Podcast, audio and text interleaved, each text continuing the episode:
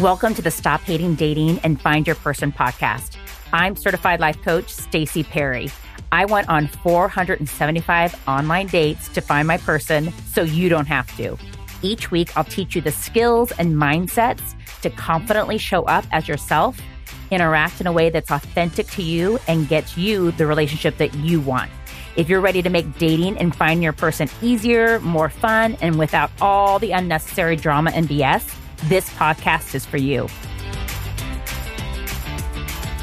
Welcome back for episode six a dozen insights gained from 475 dates. I just thought it would be fun to share some of my insights from my personal experiences dating. This is for entertainment and for you to take whatever you think would work for you. I'm a big advocate to the only rules for dating should be your rules. We are all so different and have such a wide range of preferences and wants when it comes to our future relationship. So, again, these are from my experience and what felt right for me. It's not what I tell my clients to do. I coach them on discovering for themselves and deciding for themselves their preferred way of dating that works best for them. So, borrow and implement what sounds good to you and discard the rest. Okay, so number one, set a special ringtone for the people you like. I set special ringtones for people I liked to reduce my anxiety. When I liked someone, I felt crazy. I thought about them all the time. I talked about them all the time. Sorry, Claudia. I Google stalked the shit out of them, like dental records deep Google stalking. To help with my anxiety, I would set a special text ringtones for anyone I liked. This way, when I got a text, I didn't jump into high alert hoping it might be them. A regular text tone didn't set me off. I knew it was just one of my good friends or family.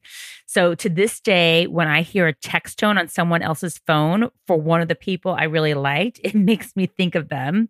And yes, I still have a special text tone for Greg, and it still excites me every time I hear it. Number two, most people are cuter in person. My experience was most people were cuter in person. I think when you meet someone in person, you feel their energy. Like some people aren't that photogenic. Also, some guys just don't take lots of pics, so they don't have a lot of pics to choose from. Someone's energy and their presence and their personality when you meet them either makes them like way cuter or way less attractive. Like bonus 15% for sexy accents, too when I was swiping, I had my preferences, like the parameters set in the app or the website. And then I'd swipe right if I thought if they had a great personality too, I'd want to kiss them. If they were cute enough that I, and they had like a sparkling personality that I was connected with, I'd want to kiss them. And I just think don't overthink it Profiles are just a tiny blip of information, and real life is the real deal. So, a side note I didn't do phone calls or Zoom chats when I was dating, but I think they're a great time saver for a lot of my clients. But you can still be pleasantly or unpleasantly surprised after a Zoom chat when you see them, when you actually meet them in person. It's just, it's in person. Your relationship's going to be in person. You don't really know them until you meet them in person. Number three, sit at the bars on dates. I love sitting at the bar and still do with Greg because I think it's just more fun and lively. You can interact with the bartender and people around you, which takes like some of the pressure off. It feels less intense and interviewee to me. And it was easier for me to give them a little pat on the arm or leg to show interest. And that brings me to my next advice. Number four, touch them if you like them. Some of the best dating advice I got was from my friend Craig. He told me if you like them, touch them. That they're nervous and they're worried about us liking them too. They're worried about making an unwanted advance on us. If you like them, like touch their arm, touch their leg. I'd usually do this in like a playful way if they said something funny or I said something funny. Number five, you can figure it out. One of the best mindsets I think I had when I was dating was that I was all in. that if it took me until I was 86, I was figuring this life partner shit out. Did I have doubts and worries? Yes. But quitting was not on the table for me. I was 100% committed and determined to figure it out and make it happen for me.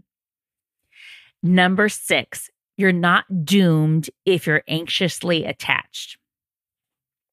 I had read the book Attached right after I broke up with my last boyfriend, and it really felt like I was broken and doomed to be drawn to avoidant men. I would be on Bumble and see a hot guy that I knew in my gut was avoidant or didn't want a relationship and think to myself, like a meth addict, mm, just one more swipe.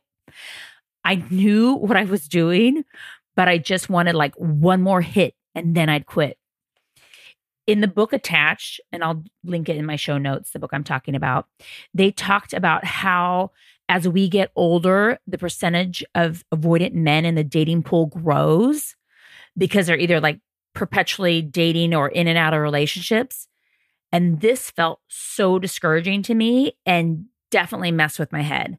And I was scared that like all the securely attached guys were going to be boring to me and that I was like addicted to this push and pull from the avoidant guy. And I am here on the other side to tell you there are sexy, fun, hysterical, spicy, securely attached men out there if you're anxious, I highly recommend you holding out for one. I was super grateful and I am super grateful that I did. Okay, number seven new people are jumping into the dating pool daily. I ran out of people to swipe on Bumble several times. The first time I had what happened, I was like, oh shit, this is proof. There are no good ones out there. Like, panic. But the good news is, this is people are breaking up, divorcing, and being widowed every day. It's like, yippee, their pain, our gain. Someone else's trash. Greg's wife divorced him. My treasure. Number eight, you're going to meet some amazing people. I met some really incredible people dating and had some amazing evenings and conversations with engaging and fascinating people. I didn't want to date them or marry them, but they were awesome on one of my first dates, we were out for at least four hours just chatting away, totally enjoying each other's company. He told me in like a scientific way how he had read some book on pickup artists, I think like the mystery method or something like that, and how he got 15% responses if he sent a nice message to a woman, and that he got 85% responses when he sent a dig.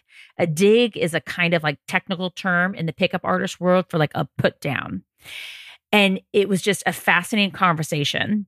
And then another guy I met was a lawyer for the ACLU.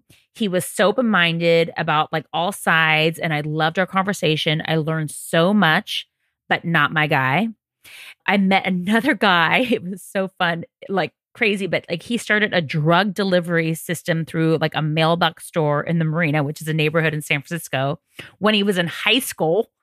And he like rented a house there and had this whole thing and he got caught and did jail time, but he was just super nice and just interesting guy. Most people you meet will be good people, just not your person. You know, have fun on the date, enjoy the person you're with, get good at getting to know people and connecting, even if it's just for a moment, that one date. There are just a lot of good people out there. Just 99.9% of them aren't going to be your person. Okay. Nine, you're going to have some doozy dates. Expect it. I had a date with a guy who was 60 pounds heavier than his pictures and literally one of the most boring and hard to talk to people I've ever met. I was just grasping for to have some conversation with him and not like leave the date so early. Uh, the only good thing about the date was I got a yummy flank steak marinade recipe from him. So I will leave that in the show notes for you. I had another date where the guy who showed up literally looked like the dad of the guy in the profile. And when I went all in on dating, I was age 40 to 44. So I was at the age where I could be attracted to the dad or the son. and in this case, I was not attracted to the dad person who showed up. And Another first date proceeded to tell me in great detail how he caught the man his ex wife had an affair with by setting up some website where he got his username and password to his email account, all this crazy stuff. And note to self don't use the same username and passwords. But then he proceeded to give me a CD of music that he had said might not work in my car CD player, but will work on my computer. And I was thinking, uh, no, I am not putting any CD from you in my computer, buddy. And yes, I am totally dating myself by talking about CDs. I kind of liked a really bad date, honestly, because I would just like soak up all in and the details and just like look forward to telling the crazy story to my friends later. Okay, number 10, the texting relationship pre in person date is a fantasy. I remember meeting a guy online. He was super hot and successful. He texted me morning, noon, and night, which might be annoying to some of you, but for me, like it calmed my anxiety. He was really attentive. Then we met up and I was totally put off by him. I wish I had left the date earlier. I found him to be pretty rude. The fact is, you don't know until you meet in person, until you get a real feel for their energy. I learned to meet up early and not read anything into the pre first date text. You both are hoping the other person is your person. You're hoping that they're your last first date, but you won't know until you actually meet. And until then, you have just made up a fantasy story in your head. And I totally got excited about a date's potential and loved living in that fantasy. I'm not saying like don't do it. I'm just saying no, it is a fantasy and be prepared for that fantasy to go poof and disappear.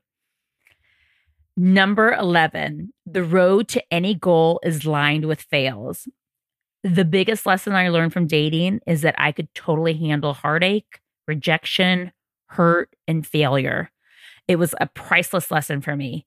I learned I was more resilient than I ever knew. I learned I could fall a zillion times and keep getting back up. I learned I had some grit, that I could keep going even when I was filled with doubt. I learned there was like no way to avoid the hurt.